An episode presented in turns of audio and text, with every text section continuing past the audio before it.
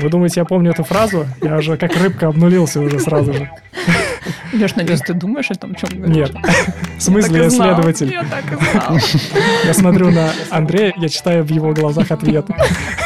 Ну ладно. Андрей, хватит подсказывать Леше. Не обязательно этому продукту отличать, чем различаются проблемные интервью от каздева. То есть он может не до конца этого понимать, и тем не менее это будет работать. Да это исследователь может не до конца понимать то, что ты сейчас озвучил. Первый совет – не ссы. Да, все, давайте следующую тему. Подожди, а гипотеза какая? Что дядя самый пьяный. А гипотеза с платьем. Кто из родственников богаче, да? Всем привет и отличной недели! В сегодняшнем выпуске подкаста «Ненастоящий продукт» мы поговорим про юзабилити, каздев, заклинаниях, позволяющих продукту узнать, что хочет пользователь и сделать продукт так, чтобы им было удобно пользоваться. А начинается это путешествие в волшебный мир исследований в моем собственном детстве и мечтах, имеющих свойство сбываться неожиданным образом. И сегодня с вами я, Ира Боринская, мой коллега, лейтенант ретроспективы Андрей Подубный, Леша Портасов из сервис-дизайн Team Сбера и Борис Юзеф-Польский, известный деятель UX-комьюнити, бывший UX-лид Учиру, а теперь работает в Яндексе. Давайте для разогрева. Возможно, нам никогда в жизни не разрешат пустить это в эфир, но все-таки для разогрева. А, ненавидят ли исследователи Сбера исследователи Яндекса? Нет, ну что вы, конечно же нет. На самом деле, я считаю то, что мы, исследователи, мы как раз должны исследовать друг друга, не только нашего клиента, нашего внутреннего клиента и наших коллег, которые занимаются в других компаниях, как стартапах, так и больших корпораций, развитием нашего общего направления. Поэтому я считаю ребят из смежных компаний, как из Яндекса, так и из других банков, экосистем, скорее коллегами, которые двигают нашу индустрию вперед. На самом деле, Ира, я тут добавлю, просто исследователей так мало, и если они начнут враждовать, то их просто не останется. Ну, действительно, мне кажется, что вообще эта профессия как таковая, она развиваться начала только, ну, последние лет 5-6. По-хорошему, так прям массово. И поэтому сейчас мы единственное, что полезное можем делать, делиться опытом, какими-то знаниями новыми, фреймворками и так далее. Я вообще ни разу никого не воспринимаю как конкуренцию. Наоборот, мне кажется, что прикольно, когда большие компании могут даже ревьюить друг друга. Кто там с кем соревнуется, это уже ну, не наша задача. Помните ли вы, кем хотели быть в детстве? Меня завораживали истории про отважных исследователей, которые отправлялись в неизведанные направления, чтобы найти там новые земли, невероятные приключения и радость открытия. Однажды на вопрос кого-то из взрослых о том, кем я стану, когда вырасту, я без запинки ответила, что буду исследовать мир. На что несуразный взрослый сказал мне, «Детка, весь мир уже открыт, исследовать будет нечего». Мораль первая – никогда не говорите ничего подобного детям. Мораль вторая – взрослые вообще ничего не знают об этой жизни. Пройдет 30 лет после той истории, и я начну свое первое большое исследование, чтобы нарисовать подробную карту того, как устроена работа продуктов в Сбере. Развитие исследовательской компетенции как таковой в Сбере, она, ну вот если говорить про эту историю, потому что я хочу именно с этого конца зайти, оно проходило разными этапами, оно началось достаточно давно, на текущий момент исследователи, они ближе уже находятся к гибридной модели, когда у нас есть несколько очагов центров компетенции в разных командах, в разных направлениях, по блокам, так и по дочкам, и также есть исследователи в командах самих, где у тебя внутри продуктовой команды есть компетенция CGE, допустим, выделенная или совмещаемая вместе с бизнес-аналитиком. И я здесь хочу заострить внимание на том, что это именно компетенция, а не роль, потому что было несколько заходов на то, чтобы выделить это как в отдельную роль именно CGE-эксперта. На текущий момент... CGE это, Customer Journey Expert. Именно, да, CGE, Customer Journey Expert. Можно называть его, в принципе, да, CX-экспертом или как мы хотим, но в любом случае ее сейчас не выделили, и, насколько я знаю, пока этот ВОЗ и ныне там. Мы объединяемся, конечно, в некоторый профсоюз среди исследователей, чтобы эту историю выбить. Для чего? Для того, чтобы исследователи понимали, во-первых, свой трек развития и понимали, какие есть инструменты и как они могут двигать именно свои компетенции, развивать свои компетенции дальше.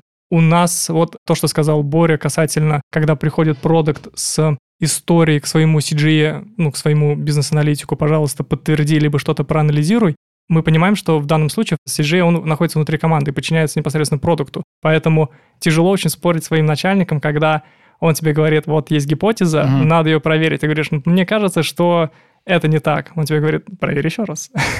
Он проверяет еще раз, такой, ну, ну все-таки нет. Ну, проверь еще раз. Давай да, мы может посмотрим. быть, есть другой исследователь. Не, да, да, он может даже этого не говорить, он просто скажет спасибо тебе. Да, да, спасибо. Спасибо большое. Да, да. Но заказ от нашего руководства, он именно такой и мы это будем делать. Да, мы просто не нашли свою правильную аудиторию. Возможно, стоит как-то изменить гипотезу, чтобы она именно здесь реализовалась, и мы ее смогли доказать. Поэтому история с тем, когда у нас есть просто распределенные исследователи в командах, она классная, но они должны чувствовать, что они не просто одни находятся оторванные в этом мире среди продуктовых команд, что они в случае сомнения, в случае того, что им кажется, когда продукт развития фичи движется не в ту сторону, не в сторону защиты именно клиента, они стоят здесь на шаг ближе к клиенту, нежели чем на шаг ближе к бизнесу, который со стороны защищает продукт, то они могут обратиться к комьюнити, об которых можно обстучать свое решение, свою гипотезу проверить так, не так.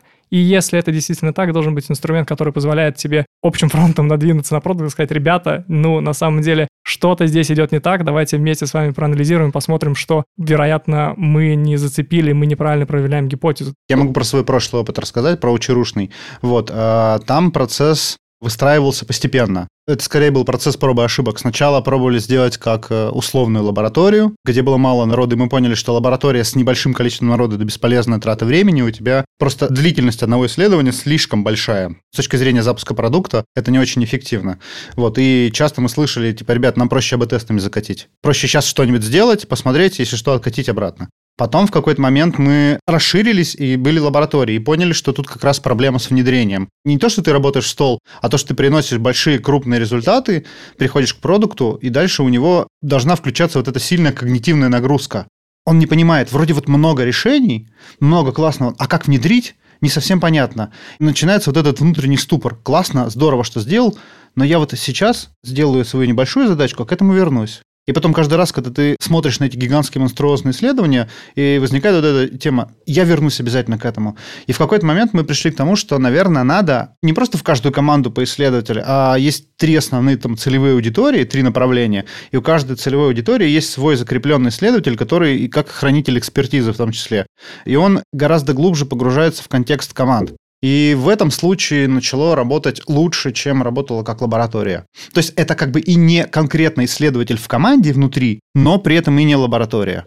Вот что-то какое-то среднее, потому что исследователь в команде начинается сильное давление со стороны продукта очень сильное влияние, и кажется, что в некоторых компаниях это может, ну, типа, может сложить, сложиться в нехорошую картину. Когда продукт будет продавливать свои истории, тогда, когда иногда надо остановиться. Ну, то есть, условно, он верит в гипотезу, ему быстрее сейчас, ну, то есть, он может даже прийти к запросам таким, типа, пожалуйста, подтверди мою гипотезу. Ну, стандартный запрос.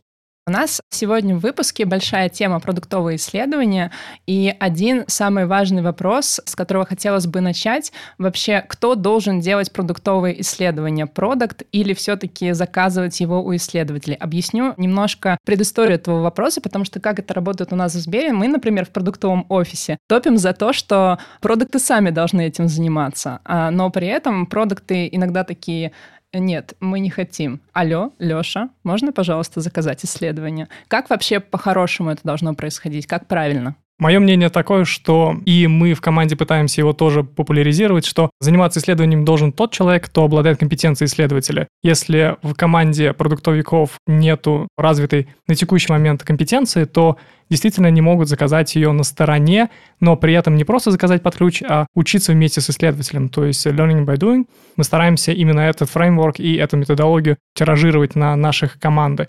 Вообще, на самом деле, вероятность успеха самостоятельного исследования складывается из двух частей. Это возможность и знание инструментов того, как провести исследование, и после этого также возможности знания того, как эти результаты интерпретировать и распаковать. Если продукт, ты как человек обе эти категории, обе эти метрики оцениваешь как больше, ну, номинального значения, там, больше 80%, что ты готов и это сделать, и это сделать, то да, наверное, ты можешь сделать это самостоятельно. Если же нет, то, вероятно, следует обратиться за помощью к профессионалам, которые тебя направят, которые тебя поконтролируют, либо возможно, у кого-то поучиться, посмотреть и, опять же, после этого самому сделать. Я бы добавил и обратил внимание на Лешины слова, потому что сказал «на текущий момент».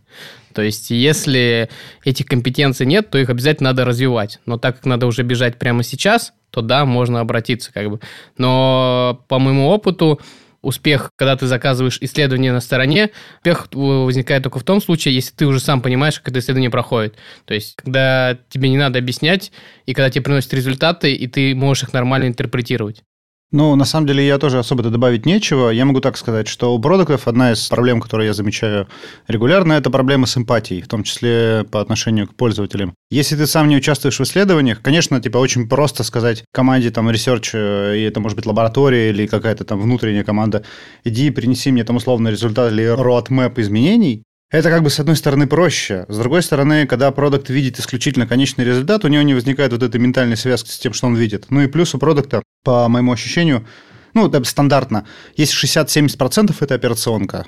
Надо что-то поправить, бэклог задач, прочее, прочее, прочее. Еще есть внутренняя какая-то вера в успех, которая на самом деле часто вливается в какие-то очень странные и непонятные фичи. Поэтому, э, конечно, ему нужно участвовать в исследованиях. Крутая история о том, что продукты не умеют, там некоторые не умеют исследовать. Правда, они не знают фреймы, они якорят, они супер верят в свои решения, и это сказывается вообще на всем процессе. Но тут, к сожалению, с одной стороны, им надо давать возможность, ну, типа, проводить research, с другой стороны, их надо ревьюить адски.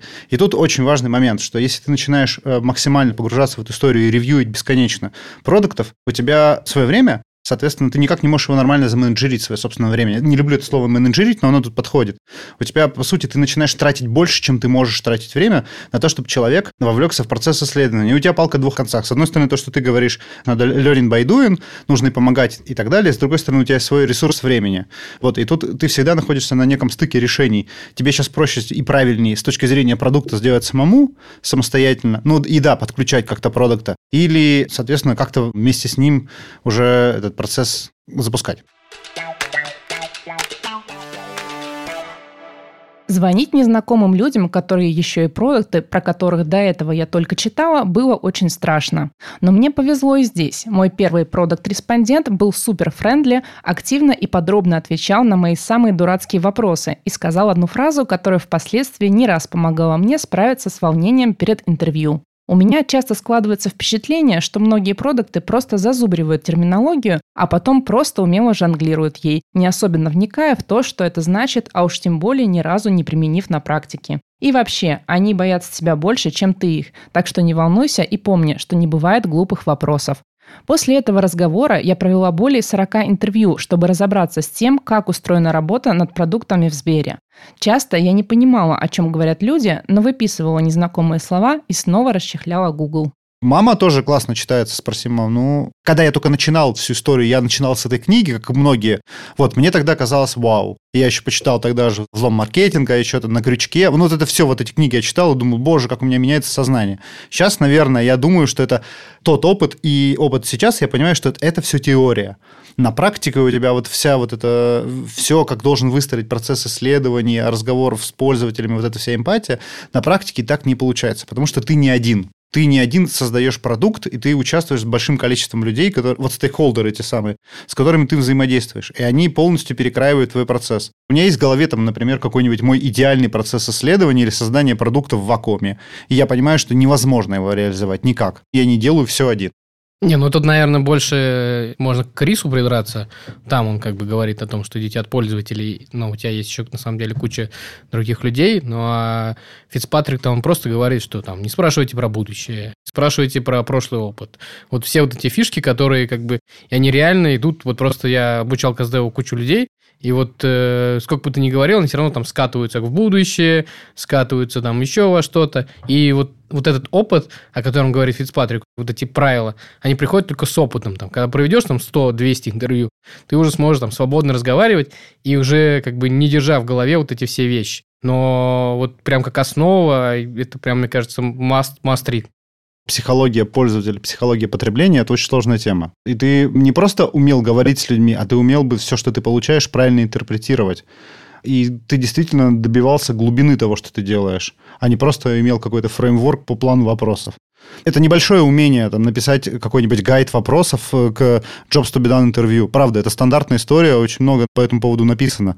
Другой вопрос, как ты его проведешь, и как ты с одного проведенного интервью, какое value ты получишь.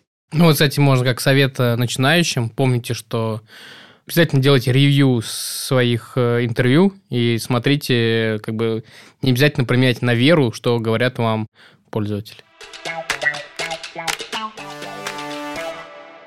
С этим упражнением я вытащила много полезной информации, интересных людей, а также те самые инсайты, внезапные озарения, за которыми охотятся исследователи в своих интервью. Так, например, вскрылся неожиданный пласт претензий, которые накопились у исследователей к продуктам и в обратную сторону. К нам часто приходят продукты либо топы из экосистемы с запросом проверить свою гипотезу и не просто проверить, а с контекстом подтвердить свою гипотезу. И в этот момент мы понимаем, что у нас есть два пути. Либо мы говорим, что ребята, нет, это не сработает, и они говорят спасибо большое и уходят, и больше к нам никогда не приходят. Просто результаты этого исследования не доносятся до руководства, они никуда не включаются, они как шли со своим бизнес-кейсом, так они с ним идут, просто игнорируя клиентскую часть.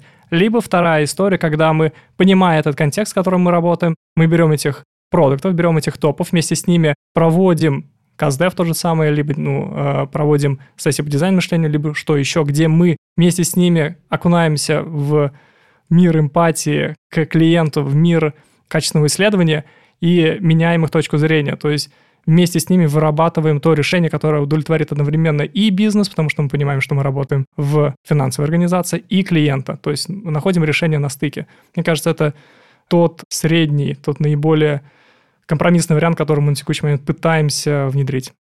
Ну, я еще встречал в командах э, как бы такой риск, Получается, продукт некомпетентен, он хочет закрыть свои компетенции исследователям, он нанимает для себя исследователя, но при этом как он его может нанять, условно, если он сам некомпетентен. И, соответственно, он нанимает некомпетентного исследователя, и вот они вместе вдвоем пытаются что-то сделать, э, куда-то идут и считают, что это типа правильно, мы проводим исследования и так далее, мы движемся правильно, а при этом как бы валидацией их исследований никто не занимается, и общее качество, соответственно, остается очень низким, как бы. И при этом, что я встречал, там, типа, ну вот, мы спросили 5 клиентов, будут ли они покупать по 500 рублей, но они почему-то не покупают. Как бы, что нам делать? Почему это не работает? Все говорят, что это работает, а у нас это не работает. Хорошо, когда есть компании лабы, в которые экспертиза значительно выше, чем вот у тех, которые единичные исследователи в командах, и которые ты можешь пойти и получить экспертизу.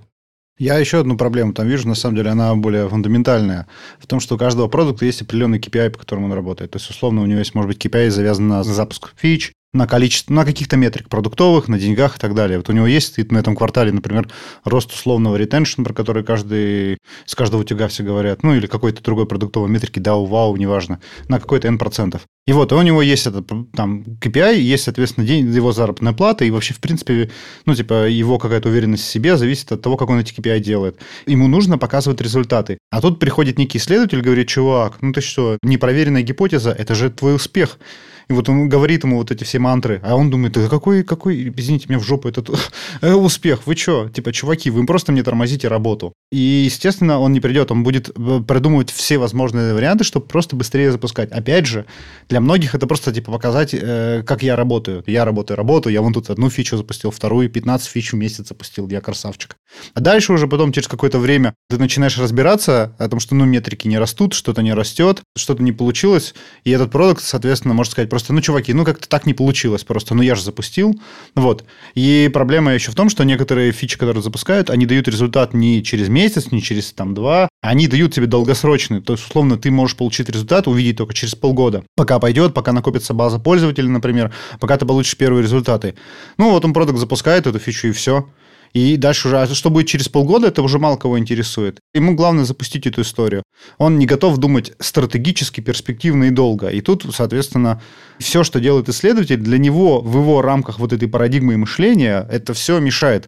Звучит все здорово, все классно, что типа там непроверенные гипотезы не запускаются в продакшн, мы экономим э, ресурсы разработки. Это, с одной стороны, все на словах, мы все Лев Толстой. На деле, сами понимаете, что получается. Борь, кстати, я ну, добавлю, может быть, э, то, что, о чем ты говоришь.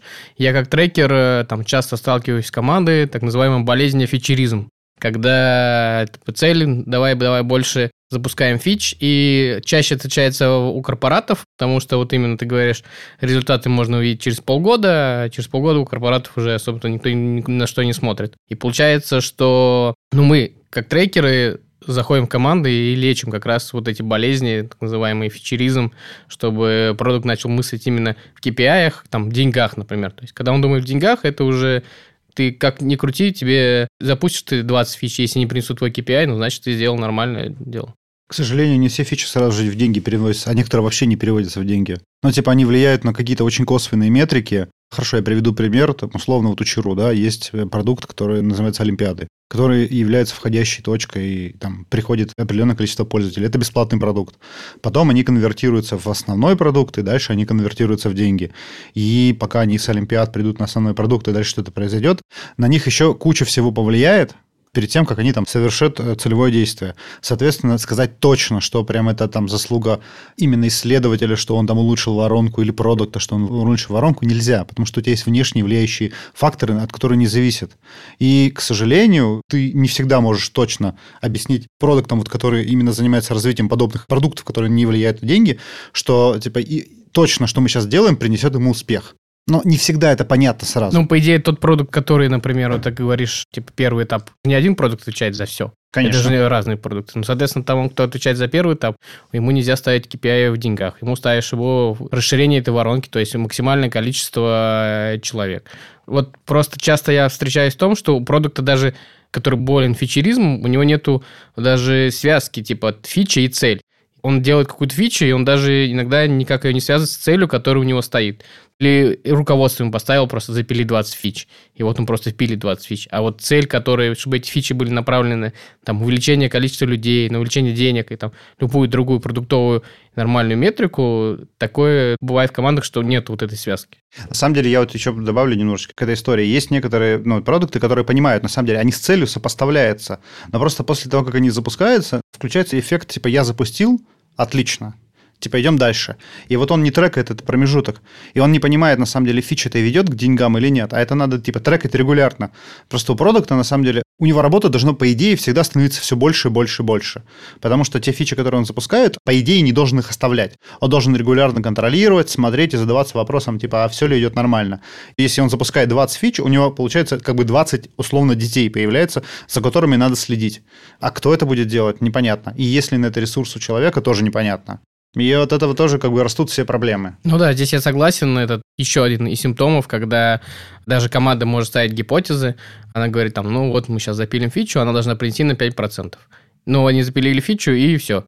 А принесла на 5%, не принесла. Mm-hmm. Тоже на это сбивается, и как бы и нету результатов. Но в целом продукт на 10-то подрос, и вроде тогда получается все молодцы.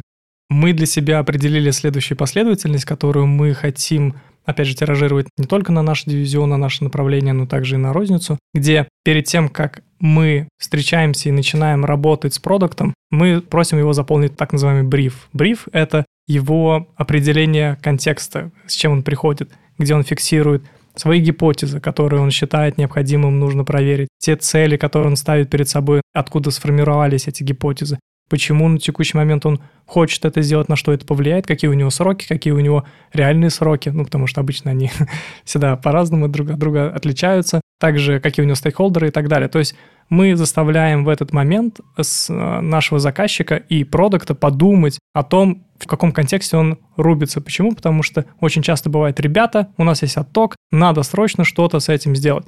А то, что у него через две недели релиз, который полностью поменяет всю его текущую структуру, ему, в принципе, все равно, он хочет эзизную историю свою проверить, хотя, в принципе, это ну, не нужно. Либо, если у него на запуск через, опять же, через два релиза, там, допустим, через три месяца выходит новая версия приложения, а он хочет провести юзабилити тестирование по текущей версии, опять же спрашивается, для чего это нужно. Либо когда гипотезы, они просто родились, исходя из того, что была оперативка с руководством, и там вот один из руководителей топов сказал, а почему бы нам не подумать на этот счет? Нужно ли думать на этот счет? Откуда вообще эта идея появилась? Возможно, это ну, никаким образом даже на нас не относится и никакой цели не достигает. То есть мы заставляем первоначально просто спокойненько заполнить этот бриф. Естественно, это с нюансами происходит. Кто-то делает это достаточно халтурно, но в любом случае после этого мы проводим некий six чекап, где мы встречаемся с продуктом, ставим его там перед лампочкой, свечку зажигаем и спрашиваем уже, собираем с него информацию уже, опять же, в принципе, по тому же самому порядку и шаблону, для того, чтобы убедиться, насколько нам нужно с ним что-либо делать, потому что нужно ли при этом знать продукту о существовании исследований, какие они есть, какая типология, что-то еще, нужно иметь, мне кажется, представление, что ты хочешь сделать, то есть какая гипотеза у тебя бизнес-задача, бизнес-проблема, с которой ты хочешь справиться. А дальше исследователь если он нет в команде, либо он э, в лаборатории, должен помочь тебе подобрать инструменты, подобрать методики, методологии, которые помогут тебе достичь цели с меньшими затратами как ресурсов денежных, так и временных, так и чтобы вообще эта цель была достижима и релевантна к той задаче, которую ты изначально поставил. Если продукт приходит к нам уже, то, возможно, он не уверен в этот момент, насколько ему необходимо делать ему самостоятельно. То есть, если он к нам не пришел, видимо, он считает, что он может делать это самостоятельно, то есть он имеет представление как о методологии, так и о том, каким образом ее использовать и интерпретировать дальше результаты. Конечно, он может этого не иметь, но если он приходит к нам, то есть мы говорим о каком-то уровне осознанности уже на текущий момент достигнутом. И все, что вот мы считаем на этот момент нужно, это твое ожидание результата и от чего она исходит, то есть из чего складывается этот результат. А по инструменту, по методологиям, я считаю, все-таки это и является как раз компетенцией либо исследователя внутри команды, либо выделенного в лаборатории, либо в центре компетенции. Хорошая новость, пацаны, не обязательно это знать. А я вот считаю, что обязательно. Почему? Да, потому что, ну, продукт – это, по сути, центр компетенции команды и продукта. И продукт, может быть, он не должен глубоко погружен во все это, но он должен понимать, чем качественно отличается от количественного. Почему нельзя делать выводы на, там, когда тебе три человека из пяти сказали одно, и ты говоришь, блин, у меня 66% там пользователей считает, что так, значит, я буду делать кнопку зеленый, как бы, ну, условно. И, э, почему так нельзя делать? А и, почему так нельзя делать? Потому что, когда тебе три из пяти говорят, это даже некачественное исследование. Абсолютно не репрезентативный результат. Если продукт не понимает, и когда ты ему приносишь результат, и по сути о том, что мы там с Дашей обсуждали в нашем подкасте «Ламповый КСДФ», исследователь не должен делать выводов. Он должен приносить просто результаты исследований. И выводы из этих исследований должен делать продукт. И если продукт некомпетентен, и он не разбирается в методологии, то он сделает неправильные выводы. Ну, кстати, вот я не соглашусь, что прям исследователь не должен делать выводы. Мне кажется, э, это типа вот как раз про единорогов и радуг. Если мы говорим про суперкрутого продукта, то да, но я бы не стал просто на это рассчитывать. Я просто, наверное, пессимист по натуре. Я бы рассчитывал на то, что продукт не поймет, какие сделать правильные выводы. Ну, блин, кто умеет нормально делать выводы и работать с опросниками, условно, когда у тебя там 15 тысяч вопросов, ну, там, условно, и куча пересечений между ними, и тебе по-хорошему надо взять, а, загрузить их в систему, посмотреть там репрезентативные выборки, вот это все, и как-то сформировать гипотезы. Кто это делает? Ну, блин, я уверен, что делают не все. Не, ну тут вопрос же не в том, что тебе прям сырые данные приносят. Тебе приносят их агрегированные, но именно вывод о том, что условно вот эта кнопка должна быть зеленой, этот э, вывод должен сделать сам продукт. Да, блин, мне кажется, что это все это синергический процесс. Это как раз вот проблема возникает, знаешь почему? Во всех э, именно продакшн-процессах, что в какой-то момент исследователи от, почему-то отделяют от процесса и говорят, спасибо, мы пойдем сами что-то поделаем. Ты сейчас говоришь про именно формирование ну, там, и дальнейших выводов, а еще эта история будет касаться в том числе и дизайна, когда, например, ты приносишь результат ты проверил какой-нибудь концепт или юзабилити тест, он забрал и такой, ага, все, и ушел, и пришел себе с готовым дизайном. И там вообще все не так, как должно быть. И на самом деле исследователь, он не обязан делать за всех, но мне кажется лично, что он должен быть на каждом этапе хотя бы просто ревью делать какой-то. Или в какой-то момент сказать, ребята, можно там я подниму руку, сказать, ребята, мне кажется, ну, типа, я делал эти исследования, но я был в них. И мне кажется, что вы сейчас немножечко не туда. Не, ну здесь э, то, что продукт не единолично принимает решение это окей, как бы, и то, что исследователи в этом участвуют, как-то участвуют в принятии решений. И в выводах тоже. Но просто ответственность за продукт на ком? Ну, смотрите, здесь мы, мне кажется, много разделяем проведение исследования и делание вывода по бизнес-цели, которую хочет достичь продукт, потому что делать вывод по исследованию, то, что вот кнопка зеленая, либо красная, тебе исследование говорит, ну, вот столько-то ответил так, столько-то ответил так. Выбирай, как хочешь, можешь зеленую, можешь красную, но при этом, смотри, вот столько здесь ответила, столько здесь ответила. Рекомендация – это не значит то, что за тебя сделали выбор. Это говорит о том, что значимо статистически, либо незначимо статистически то, что мы сейчас на текущий момент проверили. Есть рекомендации потому, что мы хотим дополнительно происследовать после этого. Являются ли однозначными выводы на текущий момент, либо не являются однозначными. Потому что о необходимости продолжения исследования, либо применения дополнительного инструмента для анализа текущих результатов – это ответственность исследователя. При этом, что ложится на плечи продукта, он должен принять решение, делаем ли мы дальше, либо ему этого достаточно для того, чтобы как раз сказать, мне кажется, все, отлично, да, должна быть зеленая, меня это устраивает результат, потому что он в этот момент взвешивает у себя, во-первых, время, которое он готов инвестировать дальше в эту задачу, насколько она критична, не критична, насколько у него бэклог жирный, не жирный, насколько руководство с топором над его головой, бедной шеей, нависает. То есть, я как понимаю, все равно это здесь некий баланс, потому что предлагает по результатам исследователь и что берет на себя продукт. То есть это действительно некий баланс здесь. Я сталкивался, когда, например, создатель банка «Точка», он рассказывал о том, как они внедряли бухгалтерию, и, говорит, все исследования нам говорили, что бухгалтерия не нужна. Потому что, типа, предприниматели боялись, говорит, вы сейчас в налоговую все будете сливать, а мне как бы это не надо. Так, и они сделали прыжок веры? Да, они сделали прыжок веры. Что это значит? Это то, что они не поверили исследователям и сделали все равно бухгалтерию, и бухгалтерия стала супер популярной среди бизнес-банковских, соответственно, услуг, и сейчас она есть у всех. За месяц почти непрерывных интервью я многое поняла. Например, что разные методы исследований для разработки продуктов можно применять и в других областях. Не знаешь, какую профессию выбрать? Выбери 10 человек из разных областей и проведи с ними проблемное интервью. Хочешь проверить новый рецепт яблочного пирога? Принеси его в офис, а потом проведи каст-дев среди тех, кто его ел. Ну а поведенческое интервью на Тиндер-свидание – это тема отдельного выпуска подкаста. В общем, в любой непонятной ситуации проводи исследование когда я пытался объяснить, чем я занимаюсь, но мне проще, я лидер команды, поэтому тут э, особо не нужно объяснять, что это конкретно. Касательно, чем занимается команда, объясняется это, мы пытаемся встать в шкуру клиента, мы пытаемся приблизить, заставить наших продуктов, наконец, посмотреть и попробовать продукты, которые они создают. Для вас, для вас, дорогие тети, дяди, кто бы ко мне не обращался в этот момент. Мне кажется, обычно это у меня прокатывают. Такие, а, понятно, то есть вы, наконец, заставляете ваших сотрудников говорить со своими клиентами. Такие, да, да, именно так, этим мы и занимаемся. То есть ощутить на своей шкуре те самые продукты, которые они делают и которые они разрабатывают. Я пытаюсь вспомнить, как это было, чтобы не наврать, на самом деле. Но я пытался на каком-то очень банальном примере объяснить. Например, условно, есть какая-то фигнюлина, непонятно, кому она нужна, но она есть, и есть задача ее продать. Я пытаюсь понять, как сделать так, чтобы эта штука продалась, условно, как вариант. Бабушке это понятно. Понятно, что это там не идеальное объяснение, но я просто скажу, что я пытаюсь соединить человека, который что-то делает, с человеком, которому что-то нужно. Если АБТС вспоминать, недавно мы пытались понять, на каком футбольном стадионе нам играть наши команды, мы сравнивали. Но это не совсем чистый АБТС был. У нас было три решения, и мы эти три решения сравнивали. То есть мы не все сразу, то есть часть пошла шло на одну часть, на другую часть, на третью. Вот, и дальше уже собирали обратную связь.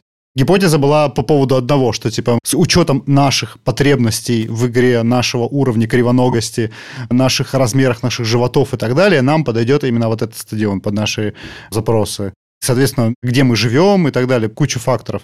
Вот, и мы сравнивали три стадиона, в итоге выбрали тот, где было время удобное. Мы сравнили, не, по, не учли этот фактор, а когда уже провели АБ-тест, условно сравнили, поняли, что на самом деле надо было подумать про время в первую очередь. Я вспомнил отличный пример из моего прошлого опыта. Когда я еще работал в Мерседесе, мы на ярмарке во Франкфурте, у нас было несколько стендов, отдельные стенды, которые представляли концепт кары.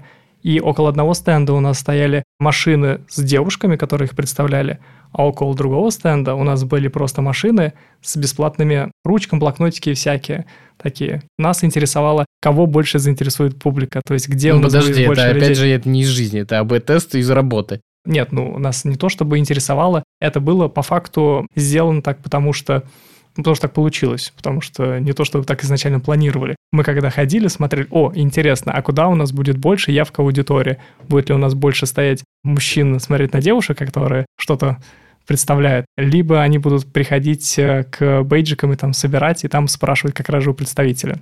То есть нужно ли... И, в общем, ты поняла, что АБ-тест это сложно, и, наверное, нужен отдельный выпуск про это.